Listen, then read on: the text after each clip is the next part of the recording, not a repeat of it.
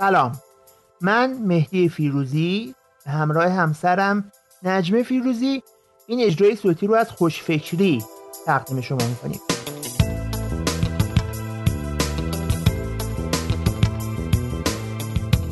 ده نکته مهمی که هر کارآفرینی باید بداند.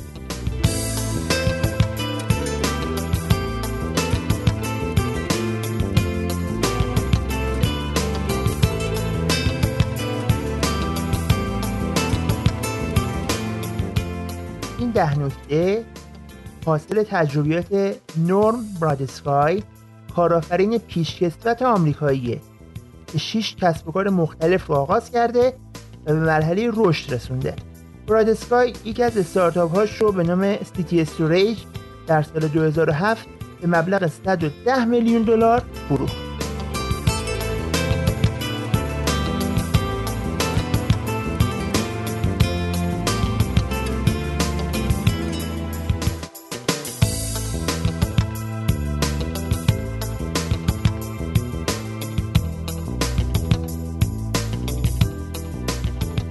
یک این اعداد هستند که یک کسب و کار را هدایت می کنند اگر نمی‌دانید چگونه آنها را بخوانید در واقع با چشمهای بسته پرواز می کنید یک کسب و کار در واقع یک هویت زنده است.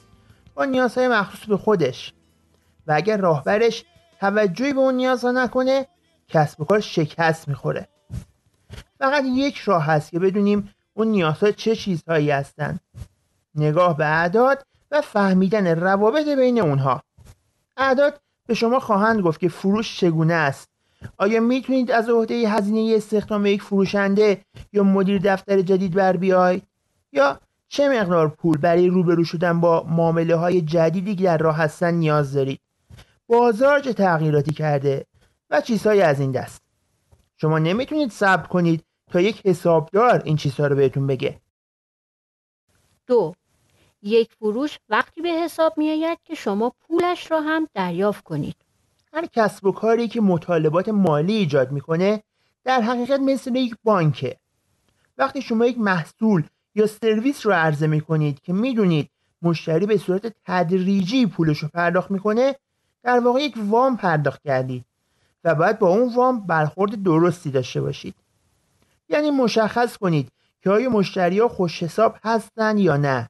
و البته قبل از اون بفهمید که چه مقدار زمان نیازه تا اونها قسط هاشون رو پرداخت کنند. همچنین به بررسی مرتب کیفیت نمونه وام ها عادت کنید و از مقدار متوسط زمان جمعآوری اونها هم مطمئن شید. 3. وقتی بدهی های کوتاه مدت شما از دارایی های کوتاه مدتتان جلو بزنند ورشکسته اید. وقتی که بدهی کنونی یک شرکت یعنی اونهایی که باید طی دوازده ماه آینده پرداخت بشن. بیشتر از دارایی های فعلیش. یعنی اونهایی که طی دوازده ماه آینده به پول نقد تبدیل میشن باشه میشه گفت که اون شرکت ورشکسته است.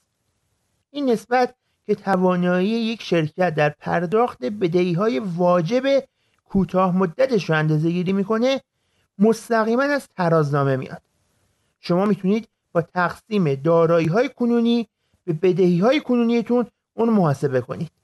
اگر این نسبت یک ممیز 25 صدم یا بالاتره نسبتا در وضعیت مناسبی هستید. اگر کمتر از یکه مسلما با مشکل روبرو میشید. چهار راه های میانبر رو فراموش کنید. کسب و کارتان را طوری اداره کنید که انگار همیشه گیست این طبیعیه که در ابتدا دنبال میانبرها بگردید. به ویژه هنگامی که این اولین کسب و کارتون باشه معمولا دنبال راه های ساده تری میگردید. برای اینکه شرکتتون سریعتر رشد کنه. و البته بعضی مواقع هم اون راه ها رو پیدا می‌کنید. ولی متاسفانه اونا تقریبا همیشه شما رو گرفتار می‌کنن. من اینجا به عنوان کسی صحبت می‌کنم که هر میونبری رو تجربه کرده. مانند استخدام فروشنده های رقیب یا گسترش تعداد کارمندا فقط به این خاطر که در دسترس هستن اما بالاخره فهمیدم که میانبرهای من تنها برای سرعت دادن به فرایند ساخت شرکت بزرگی که می‌خواستم هستن اصلا چرا من اینقدر عجله داشتم؟ پنج پول نقد به سختی به دست می آید و به آسانی خرج می شود. قبل از آنکه خرجش کنید کسبش کنید. اکثر مردم وقتی وارد یک کسب و کار میشن ارزش پول نقد رو نمی‌دونن. اگر می‌دونستن با خرید چیزهایی که واقعا نیازی به اونها ندارن و مصرف بیش از حد سرمایه استارتاپشون بدون اینکه کسب و کارشون رو به رشد منطقی نزدیک کرده باشن اونا هدر نمی‌دادن. این همون نقطه ایه که یک شرکت می‌تونه خود رو با درآمد فعلیش در اون حفظ کنه. اما تنها کارآفرینای استارتاپی نیستن که پول هدر میدن. تاریخ با بقایای شرکت های بزرگی پر شده که راهبرانشون فکر می‌کردن فرصت های خوب برای همیشه ادامه دارن.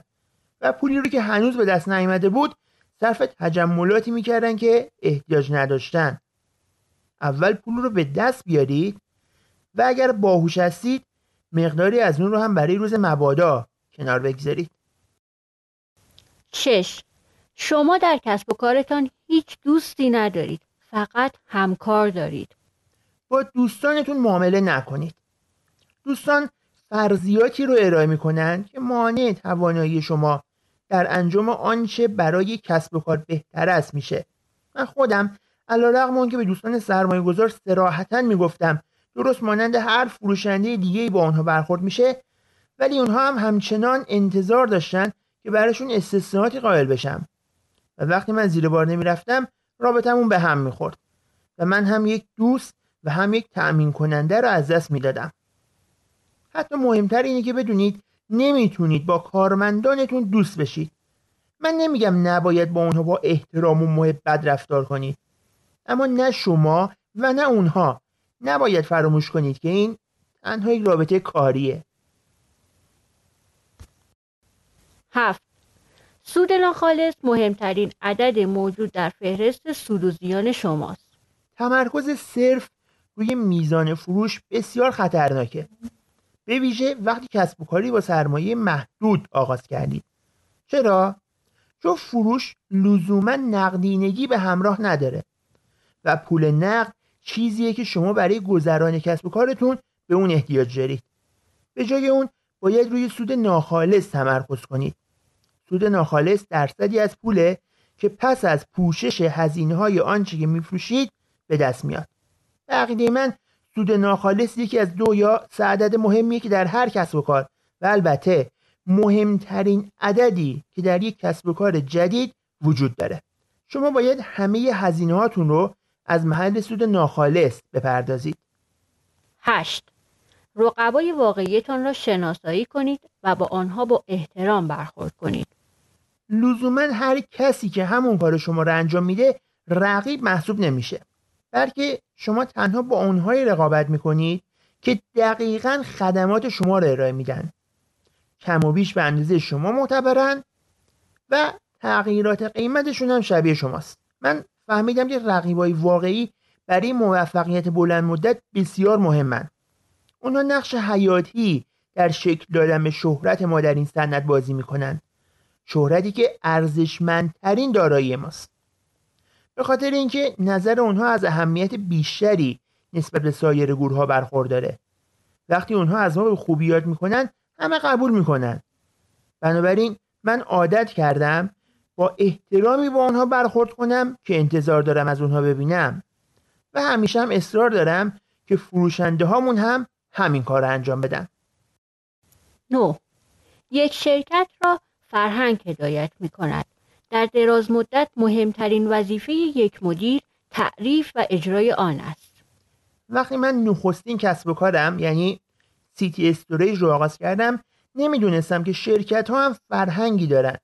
چه برسه به اینکه فرهنگ ها ممکنه به واقع عملکرد کسب و کارها را هم تحت تاثیر قرار بدن. 15 سال بعد از اون بود که همسرم الین به CitiStorage ملحق شد. از اون موقع من به طور جدی به این موضوع فکر کردم. اون برنامه های ارائه می کرد که فرهنگ ما رو از پایه تغییر دادن و شرکت رو بسیار کارمند پسندتر کردن. برنامه مثل بازی های تجاری و مسابقات و برنامه های آموزشی مزایایی برای کارمندای جدید فعالیت های گروهی و غیره. کم کم فهمیدم که مسیر دادن به فرهنگ در نهایت وظیفه مدیر عامله نه تنها باید منابع مورد نیاز رو به علین می‌دادم بلکه باید خودم هم رفتارم رو اصلاح می‌کردم تا در نظام جدید به درستی جا بگیره. و ضمنا مطمئن می‌شدم که بقیه هم همین کارو می‌کنن. ده. برنامه زندگی باید قبل از برنامه کاری قرار بگیرد. در هشت سال ابتدایی کارآفرینیم همیشه اهداف تجاری رو در اولویت قرار می‌دادم. زندگی من بدون توقف و 24 ساعته در هفت روز هفته وقف ایجاد یک کسب و کار با رشد بالا شده بود. خوشبختانه شکست من در زندگی شخصی اونقدر زود اتفاق افتاد که درسای مناسبی بگیرم و بتونم یک شروع تازه داشته باشم. برپا کردن یک کسب و کار موفق پایان کار نیست. راهی برای ایجاد یک زندگی بهتر برای شما و برای اونهایی که دوستشون دارید. شما باید برنامه ریزی زندگیتون رو اول انجام بدید. و مدام اون رو بازبینی کنید تا مطمئن بشید به روزه. و برنامه کسب و کارتون به شما کمک می‌کنه که به اون برسید. این هم ده نکته که هر کارآفرینی باید بداند. راستی نظر شما چیست اگر صاحب کسب و کاری هستید و خودتان را کارآفرین می‌دانید و یا اگر قصد دارید کسب و کار راه بیاندازید با کدام یک از این نکته ها موافقید و با کدام یک نه؟ اگر می‌خواهید در این بحث شرکت کنید از طریق وبسایت خوشفکری صفحه خوشفکری در فیسبوک توییتر گوگل پلاس یا لینکدین با ما و دیگر خوانندگان و دوستان خوشفکر و خوشفکری در میان بگذارید. من نجم فیروزی به همراه همسرم مهدی فیروزی این اجرای صوتی رو تقدیم شما کردیم. از اینکه شنونده و خواننده این مطلب بودید سپاسگزاریم.